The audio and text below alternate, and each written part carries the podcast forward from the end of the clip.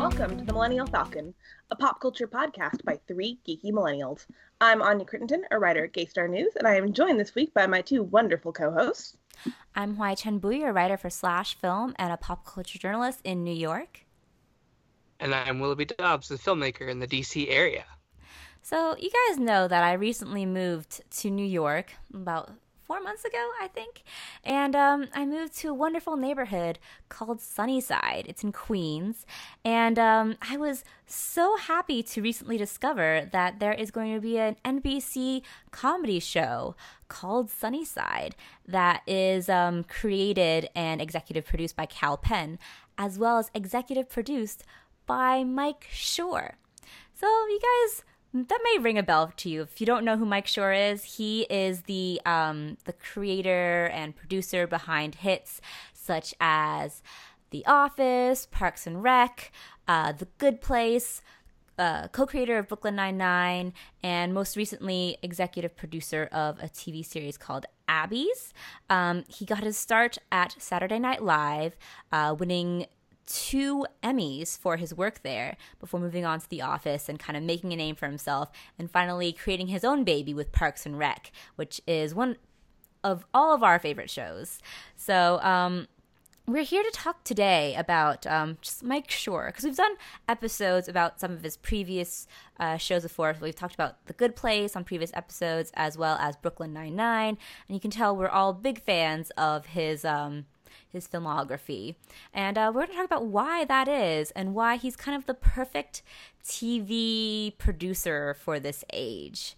Um, so we're going to go through some of the running themes of his shows and just uh, give a nice appreciation of all the, the stuff that he's given to us and, and uh, also have some, talk about some of the, um, the nice uh, steps that he's made recently, like um, uh, with Universal TV. He recently inked a huge deal, a nine figure deal with them. So we'll probably be seeing much more of Mike Schur um, in the future. So, uh, Anya, I want to, can you kick us off and just tell us uh, what you think it is about like Mike Schur's works um, that just kind of resonate with you? Yeah, of course. Um, so I mean, you mentioned that Parks and Rec is one of our all our favorite shows. It is probably my favorite show of all time. That would probably be like my desert island show, the show that I would pick over anything else. Um, and it is his sheer optimism and idealism and, you know, compassion for humanity and the fact that his comedy never punches down, it always punches up, that he sees the best in his characters and brings out the best in them. And he's not about mean comedy or, you know, comedy that is steeped in stereotypes and cynicism and, you know, making fun of people um, unless they deserve to be made fun of, like you know Jeremy Jamm or someone of the likes. Um, so it's just you know it's the fact that he's so positive and you know we've talked so many times we've had many episodes about like nice core and we all really like media that is inherently nice and good to people and i think mike Schur is kind of the embodiment of that on television um, especially in the sitcom space. When sitcoms, I think sitcoms especially can be a place of like cynicism and, and mean humor or kind of dumb humor or you know like bazinga. Um, yeah, bazinga stuff exactly. like what Chuck Lorre creates. um, and Mike Schur just brings something very different to the table, and I love it. I'm just so happy whenever I watch his shows. Willoughby, um, I think you are the one who've watched, I think, the mi- most Mike Schur shows because you're the one of us who has seen all of The Office. Um, can you talk to a little bit about that?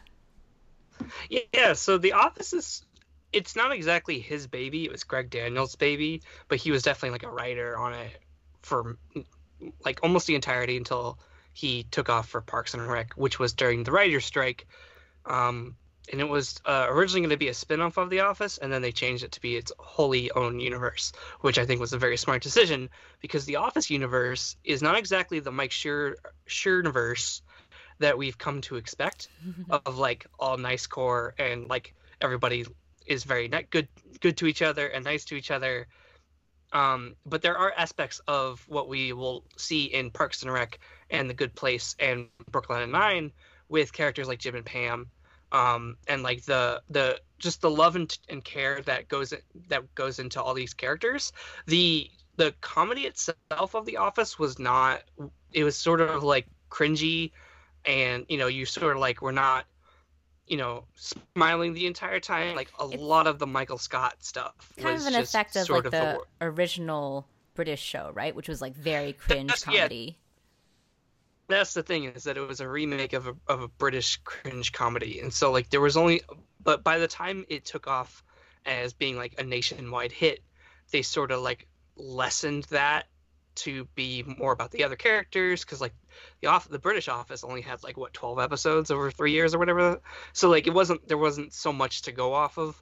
So they did their own thing and they they skewed more towards positivity by the end especially in the final season when they were like reflecting back on like all the good times they had here but it also at the same time like there was a lot of cringe still with Michael Scott's character that was always sort of like the worst part of The Office for me. Even though Steve Carell was great, there were a lot of moments where I was just like, ooh, like secondhand embarrassment was like at an all-time high. Like my anxiety levels were off the roof when whenever I was watching The Office. So like that's why like I it took me a while to to complete watching The Office because I was like, I don't want to deal with this awkward humor because like Parks and Rec was much, very much more my style of like it was funny, it was uh, nice core before Nice Core was a thing, and, and like I loved all the characters. And whereas I could pick and choose which characters I liked on The Office, like they were all pretty much funny. But like I, I had my like Jim was probably my favorite, as, as well as Andy,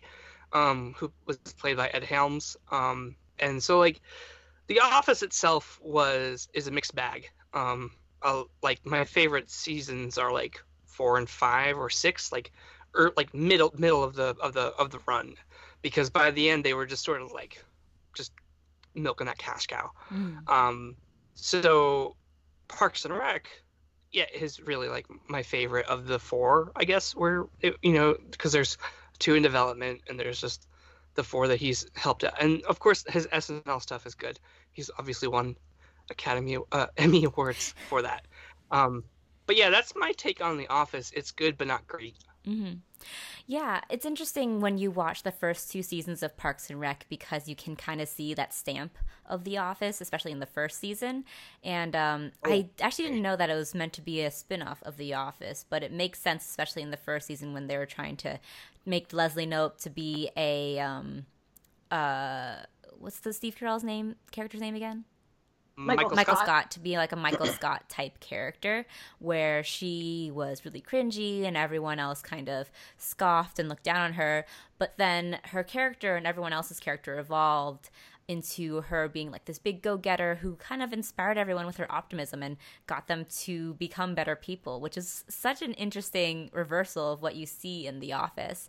And um, I like that through Parks and Rec, Mike Mike Schur just kind of figured out his own style of humor and comedy that we now see is so strong in The Good Place and Brooklyn Nine Nine. Even though he didn't, he doesn't show run Brooklyn Nine Nine. Um, he co-created, but it definitely still has like a very strong, like Mike Schur sort of imprint on it. Absolutely. Oh yeah. yeah.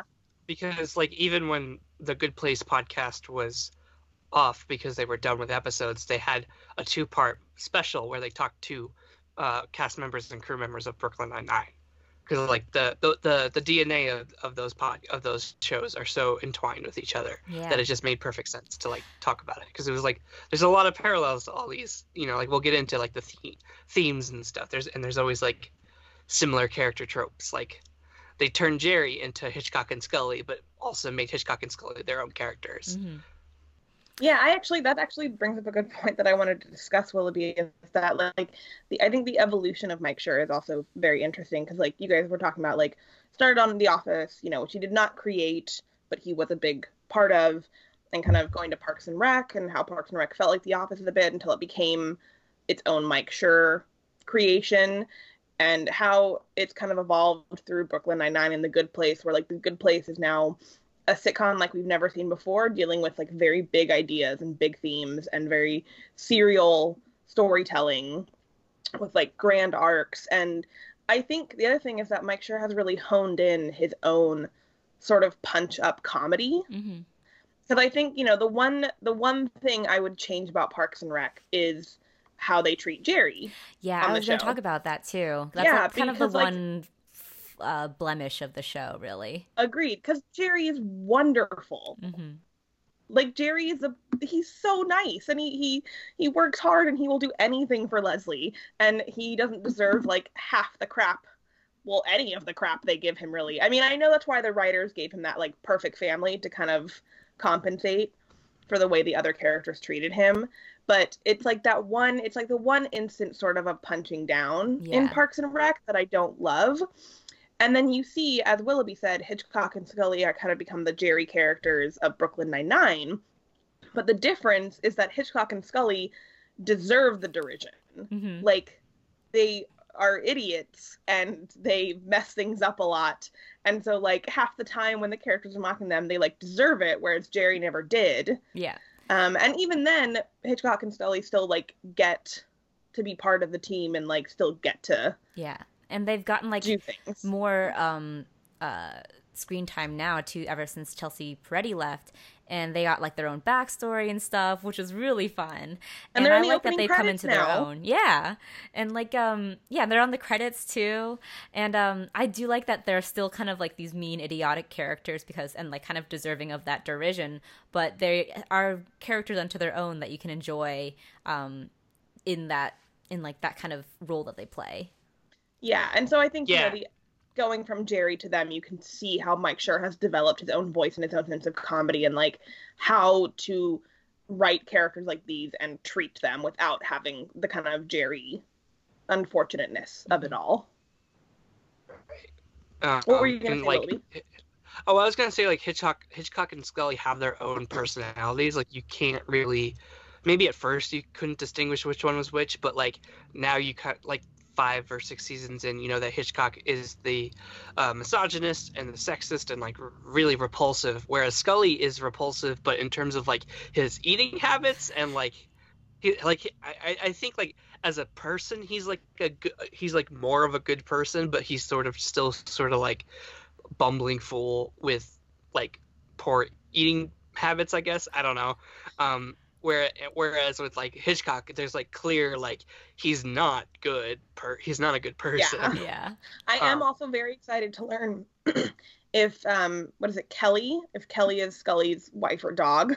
Oh yeah, Oh, I, I love that's that a cold open. That was one of cold my open. favorites. I know because Dan Goor recently did a Reddit AMA, and he someone asked him about that, and he said that we will be learning who Kelly is, like which which one she is, amazing and I'm very excited to see. Do you guys have any bets about who Kelly is? I'm gonna guess. Dog. I'm gonna guess dog as well. Okay, I feel like I I feel like I'm leaning towards wife, hmm but well he ha- i know he had a wife and then she divorced him Yeah, he has an ex. and it was like a throwaway joke it was like a throwaway joke that his wife was divorcing him on the phone and Yeah. so like i think it's the dog yeah, but i don't know we'll see. I mean, I feel like it could go either way with the show. Like they could make both work and be hilarious. But I really, I can't. I, I, I hope they like call it back though, as, as in like, Peralta's like called it. Yeah. yes, I like that the we're gonna go on a little Brooklyn Nine Nine tangent right now. Um, but I like that they are That's paying point of off this long episode. jokes. Yeah, exactly.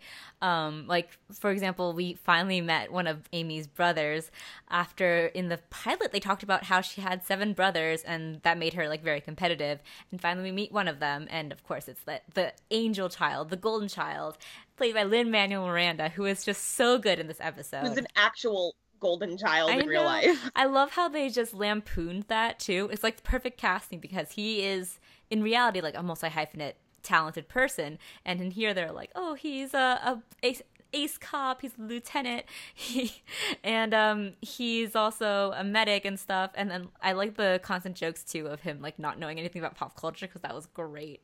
Ah, it was so good.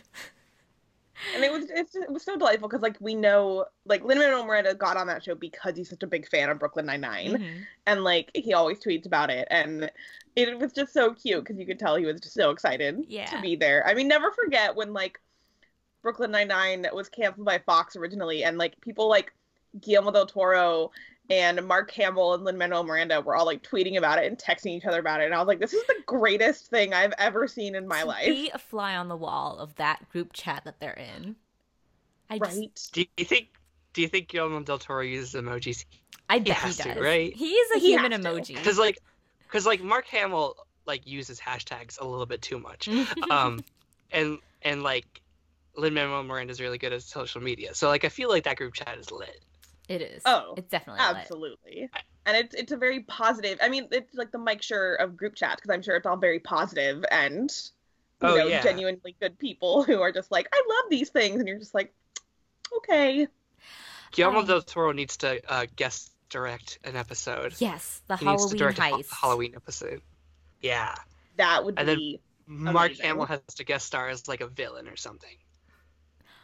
Ooh, that would be good. also John Mulaney should guest Yes. because Yes. he just Oh, should. definitely. The thing is, like, you know, he's he's he's forayed himself into into sitcoms before, and it didn't last like seven episodes. But I think if he's not doing a Seinfeld ripoff, he's good. Yeah. Like he was great in Spider-Verse, and he's good in uh, some other. He did something recently that I can't remember what he was in. Um, but oh yeah, oh he's like one of the voice actors on Big Mouth. I haven't watched the show, but He I know is, he's yeah. like That's his um, and Nick Kroll's and, show. like, right, and like oh hello is great. So like I think that I think that he would work well on on Brooklyn Nine Nine. yeah. Maybe as like a witness to a crime. Street smarts. Yeah, I really like.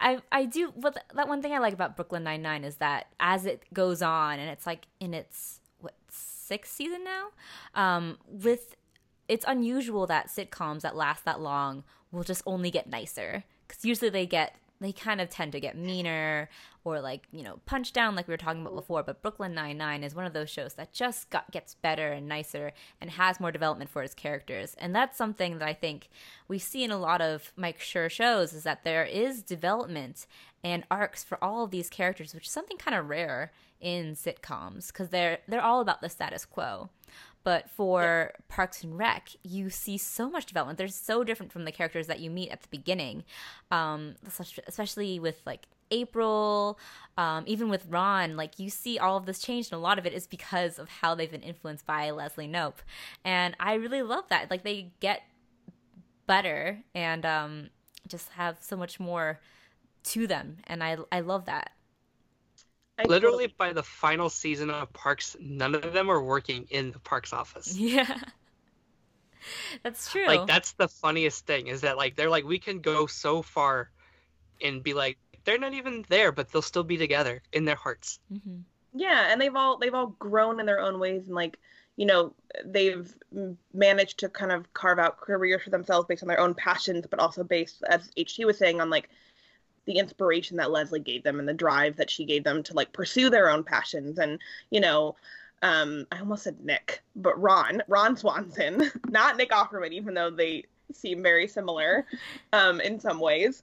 Like the fact that ron and ron ends up at like the parks um like the national park and stuff and it, it's just so perfect. And the fact that you know he ends up with a wife and having two stepchildren and you know how how he grew you could never really see that with him before early on Mhm. like you met his ex-wives met the Tammys, and you're like the Tammys Uh, are hilarious. the I tammies are love the, Tammys. best Megan Mullally Um, is so great as as Tammy too. He's She's got- too.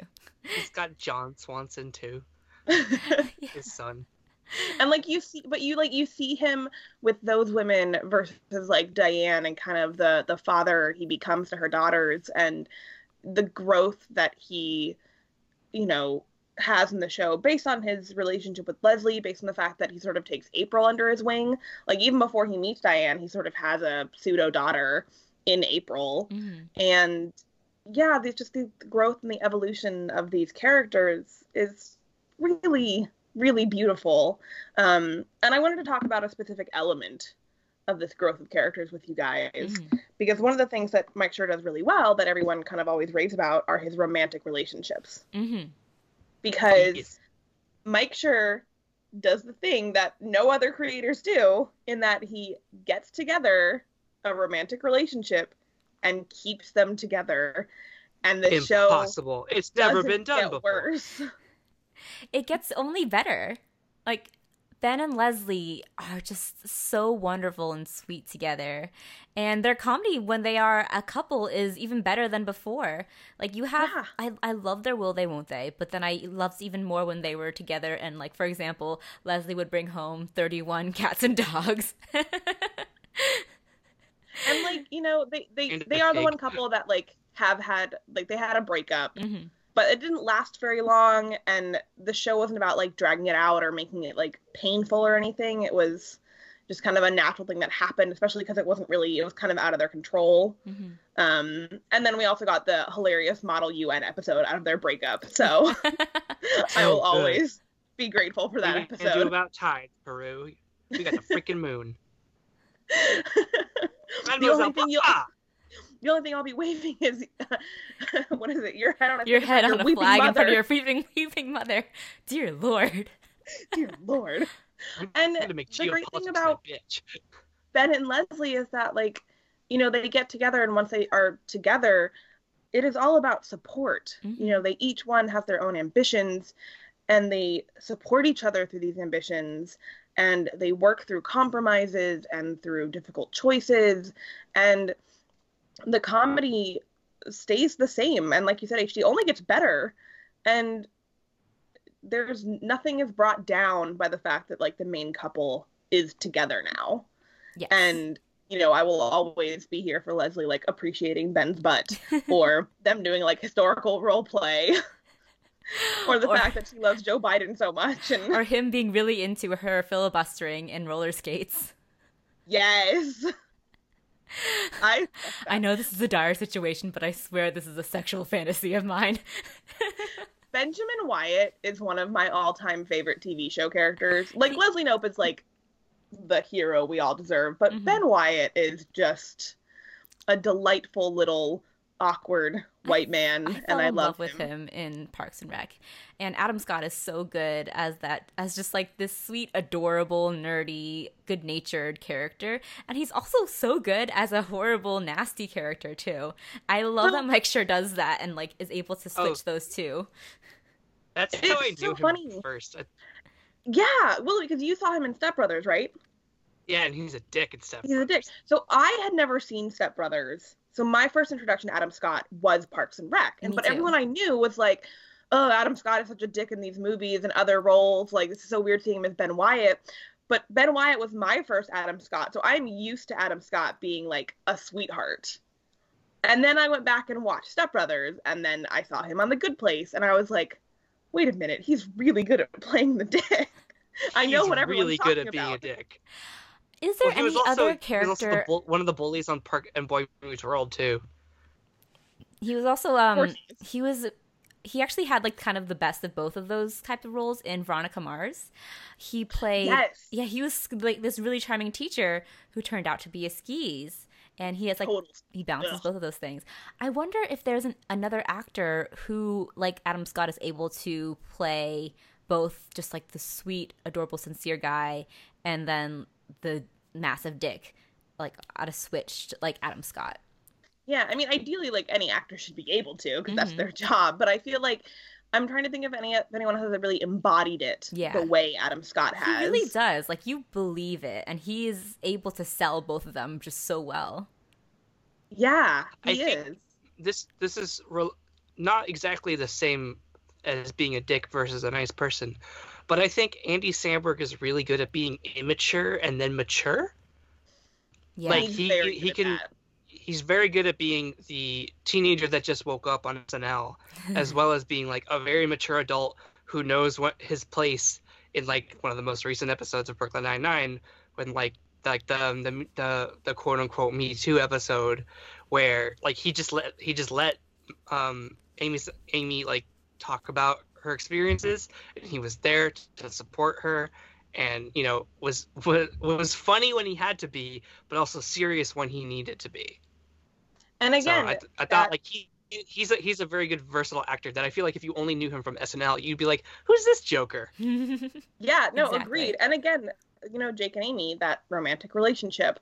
Once they got together on Brooklyn Nine Nine, they stayed together, and the show has not weakened from it at all. And, you know, now they work in different departments, so you see them together kind of a little bit less, but they are still such a wonderful couple. And it doesn't take away from like Jake and Amy's relationships with other characters. It's not like them getting together has focused the show like on their romantic relationship. They still have individual relationships with everyone else in the 9 9. Mm-hmm. And I think that's really special. And I mean, I even see it with some of the smaller couples like uh, Raymond Holt and Kevin. They're so like, I love them. They're so sweet. I always joke that like my girlfriend and I, if we were any Mike Schur couple, we would be Raymond and Kevin.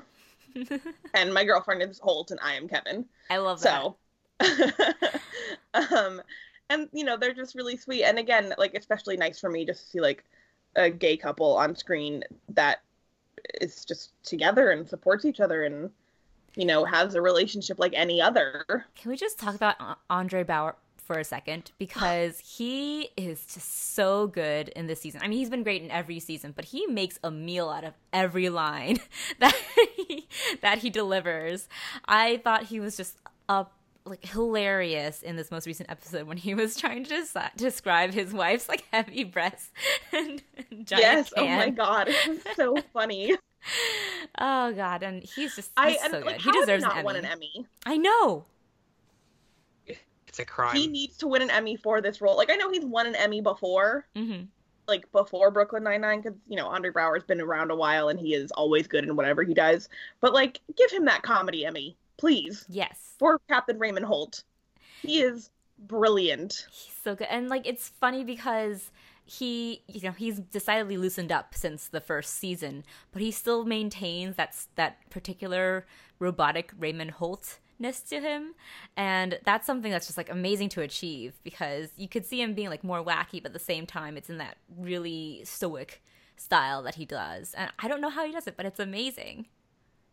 Yeah he's, agreed. he's just that just that excellent and deserves every Emmy every season of every episode of Brooklyn Nine Nine.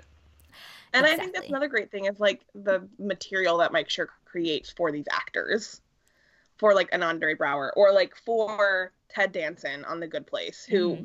what did he win an Emmy, Golden Globe? He won a Golden Probably Globe. a Golden Globe. I yeah, I don't think he won an Emmy. These these shows are criminally under Emmyed. They really are. Parks and Rec especially.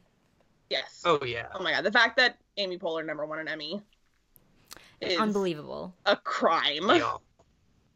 Like a crime. It should have but... been Jon Hamm wins Best Actor and Amy Poehler wins Best Actress that year, and it didn't happen, and I'm very sad. It's we're all gonna look back on that year and forever be like, we made a mistake. Yep. It's like, what the fuck is this? What is this Green Book shit? exactly. Honestly honestly but yeah like the material he creates is just it really it, you know it lets these actors you know shine in ways and you know we talk about like the evolution of characters and you, i think you know the good place is it's a little bit different seeing the evolution because it's much more of a cerebral show dealing mm-hmm. with ideas of like morality and ethics and mortality mm-hmm. and right like the theme like of this show is that people do get better. Yeah. Whereas yeah, like, with Brooklyn Nine Nine and the Good Place and uh, Parks and Rec, it's sort of like casually over the course of seven years, these characters have become better people without it being like implied or like explicitly stated. Mm-hmm. Like the Good Place, that's exactly what the show is all about. Is yeah. about these four people who are kind of the the worst besides Chidi, really, it coming together and becoming the best. The Good Place is really interesting to me because I feel like it's Mike Schur um, looking at his shows and kind of deconstructing them in yes. The Good Place. Like you see the will they won't they couple who are really good and really sweet together, and they get together early on, and then they they get taken apart over and over again and keep coming back. And that's something that I found like really fascinating and like a subversion of both what he does in his sitcoms and what like other sitcoms do. Um, in that like the whole will they won't they thing and trying to like keep them apart, put them back together. Is that the crux of the show? That kind of thing. And uh, also with what Willoughby was saying with like the explicit um, depiction of people getting better and people being able to improve and stuff, which is something we've seen happen in his shows, and it's kind of a are given with his shows, and here he like explicitly examines and deconstructs it in the good place. So it's kind of Yeah. like his magnum opus in a way. It is, and I mean, again, with like the punching up, like you know, like what were saying, like these these four main humans, like all have like their very big flaws, Mhm. but Mike Schur never depicts them in a way where they are like impossible to root for, or that they are like inherently bad people.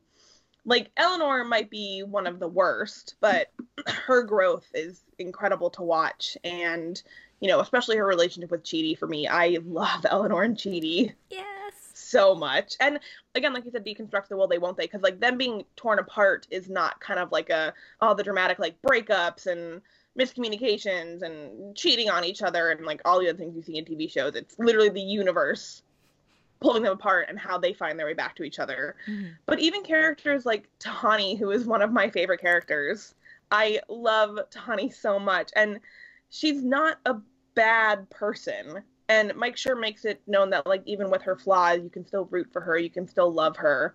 You know, she still has come to develop such this of this love for her fellow humans in this group and you know wants to be there for them and in this last season with Jason and Tahani and Janet and that little triangle and the way that it was never made out to be like a angsty triangle and Tahani basically was like I love you guys like I just want you to be happy like Mhm.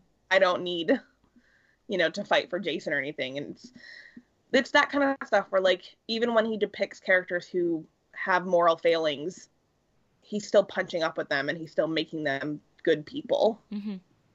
it's very special. and he kind of he gets he kind of gets to have his cake and eat it too with the bad place people he still gets to have like the quote unquote punching down but you know that you're not supposed to be rooting for the bad place people so like he's they're they're, they're still able to like kind of get that humor but from like the office or like other like you know like cr- you know almost not cringy but Like just sort of like meaner. use meaner humor, but it's never that's never his point of view as a writer or as a showrunner. It's not the point. It's not the point of the view of the show. It's the point of view of the bad people. Like if you if you want to be a bad place person, that's not great. So like you know, it he makes it clear that these people are not good. Mhm. Um, Yeah. Like with Adam Scott as the demon who like shows up on Earth and like is just like the worst. Wait, um, isn't his or, name like uh, Trevor? Tr- yeah, it it's is. It's Trevor. Yeah. And then you also, get- like what a got- what a terrible name. And then you've got Mark Evan Jackson who plays Kevin on The Good Place, playing Sean, who's like head of um the bad bad place or like close to being the ba- the head of the bad place. Um, and it's just like he just hams it up so well in such such great fashion. And he he's got that Andre Braugher voice of like you could you, you could make him literally say anything and it's like um like give him an an, an, an Emmy. He's so good Yeah. he was in Parks and Rec as like uh um Mr. Saperstein's lawyer uh in Oh. seasons five and six, and uh he has progressively had a bigger part in each Mike Schur show, which I really appreciate. Mark Evan Jackson is underrated. I totally agree. And Mike Schur, I mean, even like even the bit roles in his shows are great. Like Maya Rudolph as the judge hmm Oh, she's so good. Anything, anything that they have Jason Mantzoukas do, Yes. Oh my God. Derek. like both as Derek Maximum and Derek. as Adrian Pimento. yes. And as Dennis Feinstein in Parks Dennis and Rec. Dennis Feinstein, didn't he like had like the perfumes, right? right. Yeah, Dennis Feinstein. yeah um and his he had like a yeah oh his his name was like dante fierro and he changed it to dennis feinstein because in quote indiana it, it sounded more ethnic or whatever like that was the joke and i was like oh that's yikes at uh, indiana Very yikes. Yep. Um, but yeah, no, these shows are great, and I appreciate the fact that Mike Schur exists and is writing, because I think that especially in, like, in these times, we need shows like The Good Place and Parks and Rec and uh, Brooklyn Nine Nine, and to some extent The Office, to sort of like, you know, it's not exactly escapist because they do deal with a lot of topical issues that we have to deal with in our lives, but you know, it's not this. It, it shouldn't be purely escapist fun, but it should be like moralistic escapist fun in, in a way us- where like you get a you get a lesson out of it, but you're also entertained. It doesn't. It doesn't. It's not. It's not a soapbox. Yeah. It gives us an optimistic vision of what the world can be, I think. And um I totally agree. yeah, and that's what I really like about Mike Schur's shows. Um, there's always an undercurrent of optimism to them.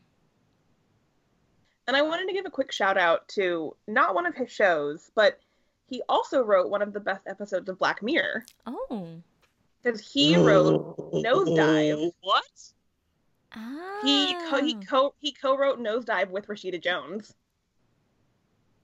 Wait The a minute. Wait a minute. Wait a minute. Wait. Okay. Wait a minute. Wh- It just Mike blew Schur Willoughby's a Black. Mirror episode with Rashida Jones. Yep, it's Wait, Nosedive, the one with um, Bryce Dallas Howard. Howard. Right, directed by what's his face, the guy from Atonement, Yes, Joe Wright. Joe Wright. I thought it was like a Joe Wright, like you know, written directed by thing. I Mm-mm. didn't realize. Maybe I heard that Rashida Jones had writ- co-written it, but I didn't realize it was Mike Schur and Rashida Jones.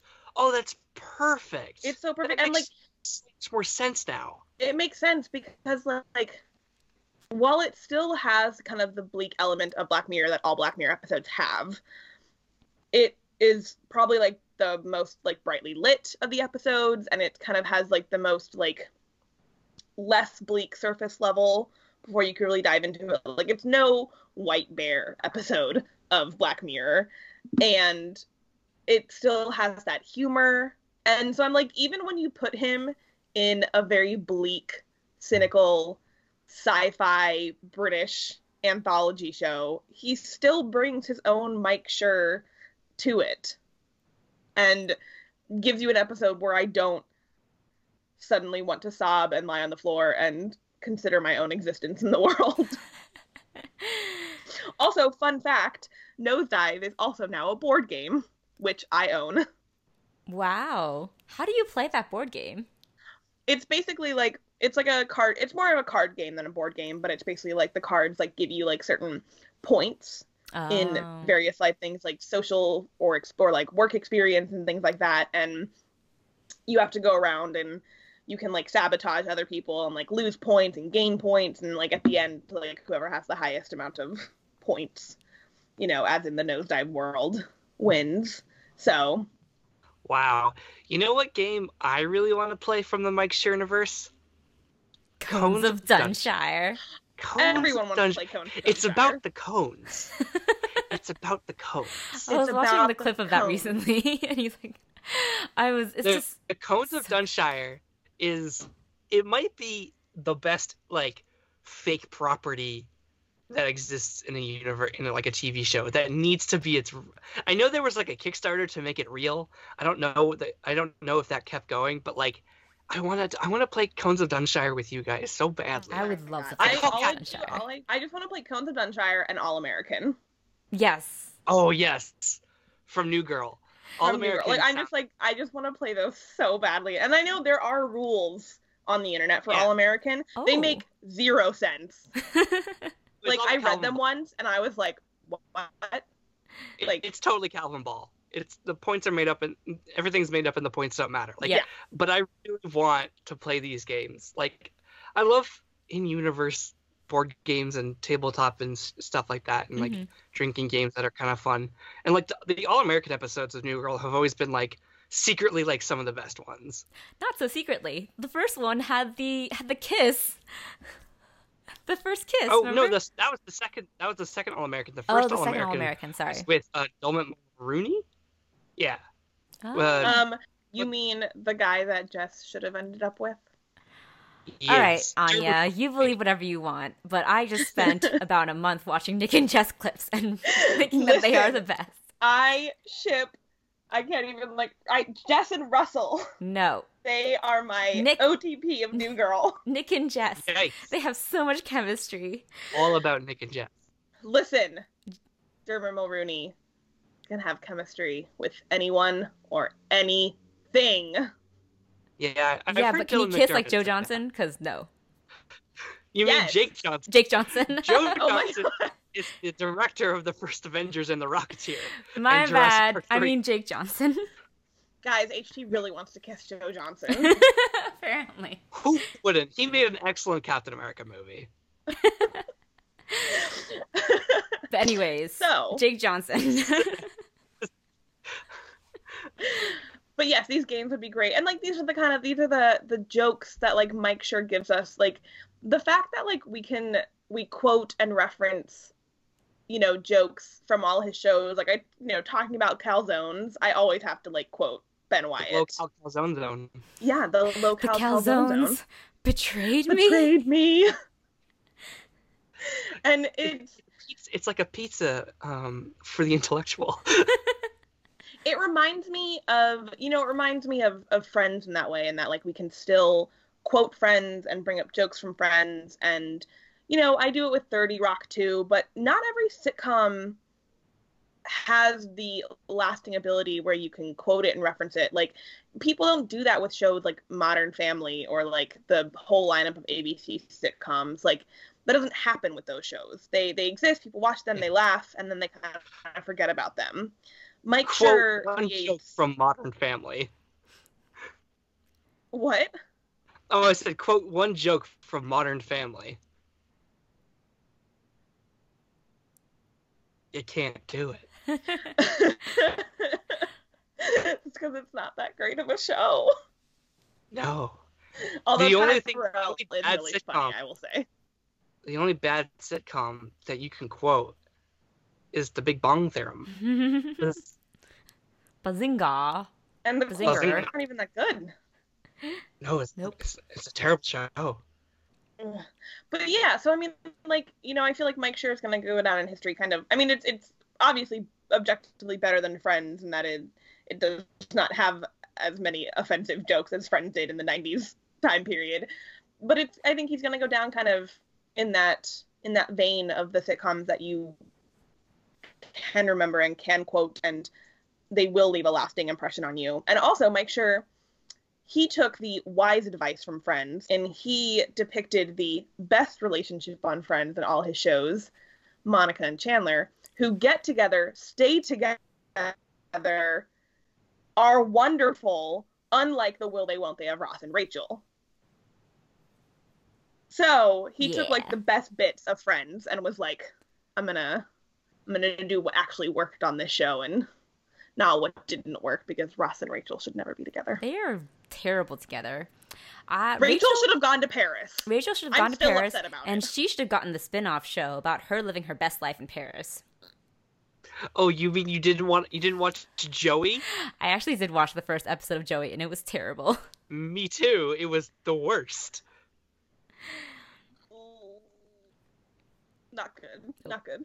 So, you know, I just I, I think about sitcoms as a whole genre and like the ones that kind of come and go and leave nothing on the audience and they they once they end, you kind of forget about them. But not with Mike Schur. Yep. With Mike Schur, we're still going to be quoting Parks and Rec, The Office, and Brooklyn Nine Nine for years to come. Yep. And Mike it's Schur. good because it's all positive. The Paddington of showrunners. He is. And I think that's a great way to end our discussion about Mike Schur. But before we move on to the last segment of our episodes, we have a word from our sponsors.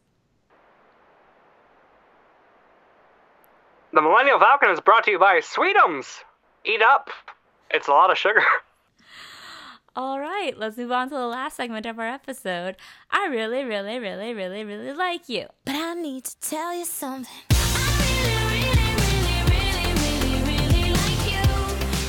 Right. Uh, well, Anya, I want you to start this start us off with the really like this week because I know you have a big really like that we've all I do seen. have I do have a big one, and I'm gonna share it with Willoughby.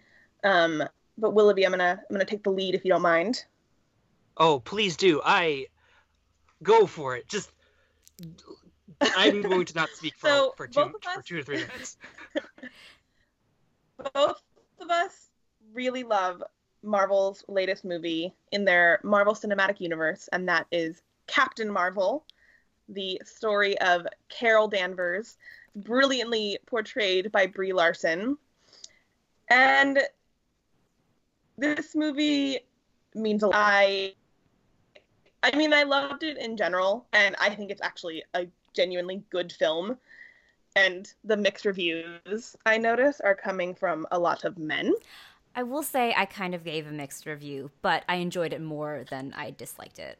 Yeah, I, I read your review and it was fair. It was good. It was a good review. Thanks. But and you know, and I agree that there is a discussion to be had about like the Marvel formula and how long it can last without kind of redundant. But I am also not one to be critical for this movie. I'm very biased. Um, I'm a Marvel girl through and through. I grew up with the Marvel comics first and foremost, and you know, I grew up with the heroes like Captain Marvel, like Spider Woman, and they are the heroes I grew up loving and admiring. And this is the first time I've gotten to see one of them on the big screen like this with her own movie. And I did not realize how emotional it would make me. Let me tell you, reader, I wept multiple times in this movie. Sometimes with the movie itself and what was happening, and other times it just kind of hit that I was seeing Captain Marvel on screen, and I just started crying because I was very verklempt, and it's like this is what eight-year-old Anya has been waiting her whole life for. And I just thought Brie Larson was wonderful. I thought she infused Carol with warmth and compassion and a gentle but resilient strength and I I loved her. I loved her relationship with Maria and with Nick Fury. And the the movie made me laugh. Ben Mendelsohn is hilarious in it. He's so delightful. I know HT loves him. He's my he was my probably my favorite part of that movie. I mean, I love Brie Larson. I love Nick, and I especially love her and Sam Jackson, and the female friendship with Maria Rambeau, played by Lashana Lynch, because they're just it's so rare to see in Marvel. But oh my god, Ben Mendelsohn So was like operating on another level for me, and He I was, loved he it. was. he was so great. And so this movie, it just it really meant a lot to me. Um, you know, and I'm really excited to see what Brie Larson does with Carol, kind of in the bigger Marvel Cinematic Universe, like seeing her in Endgame. Um, and I'm not going to give any spoilers away, but Marvel in the film surprised me and also made me extremely emotional. So I'm just excited that this is the Captain Marvel and Marvel that little girls are gonna get to see on screen and grow up with, and that that means so much to me. So I don't just really like Captain Marvel. I love her. Her Willoughby, what did you like about Captain Marvel? Share this with me. Yeah, we'll stay. We'll, we'll be in the same space here. I loved this movie quite a bit as well. Um, it it like we could yeah we could talk about the Marvel formula. The thing is, we've had twenty Marvel, twenty one Marvel movies that have a formula, but none of them start a woman, and now we get one. So I, I think it's okay that there's like a formula to it. That's fine. The fact that there's representation in this movie that was un- not previously uh, you know fronted by with all these movies you know it's it's so good um Brie Larson is fantastic I'm, I love that she gets to be quippy and badass and like you know say like she gets to have one liners she gets to like be like kind of have like this righteous fury against anybody with with you know who dislikes her and I'm like I'm so I like I'm so glad that she gets to like cut loose and be like her best self in this movie. Um, Nick Fury is great. We we're probably we might do a full review, so I'm not gonna go too much into it. But the the de aging makeup on Nick Fury is phenomenal. It's Very the fact good. that It we could do a like whole they movie plucked like him that. out of the '90s and we're just like, yeah, "Here, go at it." it's perfect and like i'm so excited to see uh this is kind of a side note scorsese is doing the irishman with like very similar like almost like a full movie with like de-aged um actors and so i'm, I'm very curious to see now like where this is going because like this is like phenomenal like the the fact that we got samuel l jackson from 1995 in this movie is wild to me he's great he's he's like not the Nick Fury that we know, but he is like on his way to being that Nick Fury, and I thought that was really cool. Um, Goose the cat, we haven't talked about Goose, Goose the cat. Uh, that's a great cat, a great cat. Um, He's more than just a good cat. Fun, He's a great cat. a Oh, very- actually, very Goose is actually cat. a girl. according to the oh yeah, directors. that's right. Mhm. Goose is a, re- Goose is a really good girl. Um, Girl. and yeah, I just think I, I think it's great. Um, I you know if we end up doing a full review of it at the end of March, I can't wait to talk more about it with you guys. But I'll just say like, you know, it didn't falter. I think that it is. Uh, It probably could have been tightened up a little bit, but I think that otherwise it was like us. You know, I people are always like, oh, the Mar, it's just another Marvel movie, and I'm like, think about 11 years ago. What we have now is impossible to think of. 22 Marvel movies with like in the same connected universe that you know I know we complain about Infinity War being like a season finale, but I think that there th- this whole franchise is doing something different that we've never seen before.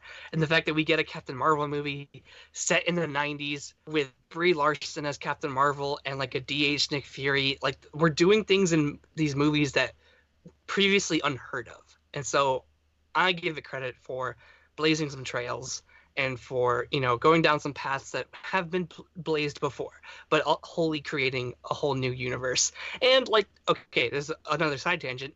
When anya was texting mm, us last night that she had just come out of seeing captain marvel and was so appreciative of it i was in the disney store in tyson's corner virginia and like uh the f- the front of the whole disney store was lined with captain marvel merchandise Oh. and it was amazing. It was so wonderful to see. Like it was the sort of the same thing when you like when Wonder Woman came out, where like there's representation now for women in these superhero movies, and I'm very excited, and I can't wait for more. It's yeah, it's a lot, and it's so wonderful. Yeah, I'm I'm really happy that you guys liked it, and um, it won't be my really like for this week, but I have something a little bit, uh, some some things that I've been kind of different. obsessing over, and it's it, it's something that aren't I can't say is even as good as Captain Marvel, but it's something I've been enjoying recently, and these Bring this is on. um it's actually kind of a twofer. So I've been watching two K dramas. I know, I'm breaking my own rule. Um, two romantic K dramas recently. One on Netflix, one on this streaming service called Viki, V I K I. So the Viki one is called Touch Your Heart. And um, you might, you guys might remember when I was obsessed with Goblin last year or two years Oh, yeah. ago. Um, I still love it. It's still my favorite K drama ever, and uh, it's something that I was considering rewatching recently. But I don't have to because I have Touch Your Heart, which stars the su- the second leads of um, Goblin, the the sort of supporting uh, couple of the series, who in Goblin had a very tragic romance, one that ended in just lots of tears and crying and. Um, just like no happiness in this current life. They get reincarnated, reincarnated later and get a, a better happy life. But in Touch Your Heart, starring Lee Dong Wook and um, Yu In who both starred in Goblin, as I said before, uh, this is the fluffy, sugary, saccharine series that um, and romance that you didn't we didn't get with Goblin, and it's basically like a fan fiction of that couple in Goblin come to life. It stars these two people as um, UNA stars as an actress who is um, kind of like washed up. Her her career has been derailed by a drug scandal, and she's attempting to have a comeback. But to make that comeback in a big legal drama by this great writer, she has to uh, work at a law firm, shadow at a law firm for three months, and the lawyer that she gets paired with is Lee Dong Dong Wook, who um, is a very taciturn, um, very work oriented lawyer. And of course, they fall in love, and it's great. I love it. Um, there's basically zero substance to this drama. It has some kind of fun, um, sort of Jane the Virgin esque, like genre satirizing moments where it kind of talks about like the acting industry and has kind of fun imaginative parts where Yuna's character imagines like big romantic scenarios because she's only ever been an actress entire, her entire life and she doesn't have a lot of experience with the real world so she imagines all these very like dramatic um, situations and that's kind of like adds a little fun to it. But it is like the equivalent of snorting a bunch of uh, sugar. This this drama is but it's so fun and um every time something cute happens between this this couple, I say, "Oh my god, I love this drama. I hate this drama. It's so cute." so, um, a good a good pairing with this drama, with Touch Your Heart, is a Netflix drama called uh, Romance is a Bonus Book. And this one is actually really interesting because it is about a. Um, 37 year old divorced woman um, who kind of lost everything in the divorce and she's trying to re-enter the job field but is finding after being a housewife for 11 years and being out of the job industry she is having a lot of difficulty like getting hired. And it's this really interesting sort of um almost commentary on ageism and like the fast-paced um, and kind of youth-focused uh, work field and like economy and stuff. Um, and um, so this this character, um, her name is Danny. She um, basically turns to her childhood friend who is a successful editor at this publishing company, and she gets a job at his work by fudging her resume and pretending that she doesn't have a college degree to work at this really low paying job and uh, so she like ends up because she's destitute, she ends up living with him, and uh, there sparks fly, of course. But of course, and it's actually really interesting because it's um, a y- older woman, younger man romance, which is Ooh. a really nice trend that I'm starting to see emerge more in K dramas, and I'm very much enjoying. There's a drama last year that I really liked called Something in the Rain, which had a similar dynamic, but kind of fell to a lot of just over overwrought drama. Um, and uh, I think before there was this drama called Descendants in the Sun, which was really popular that had an older woman, younger man.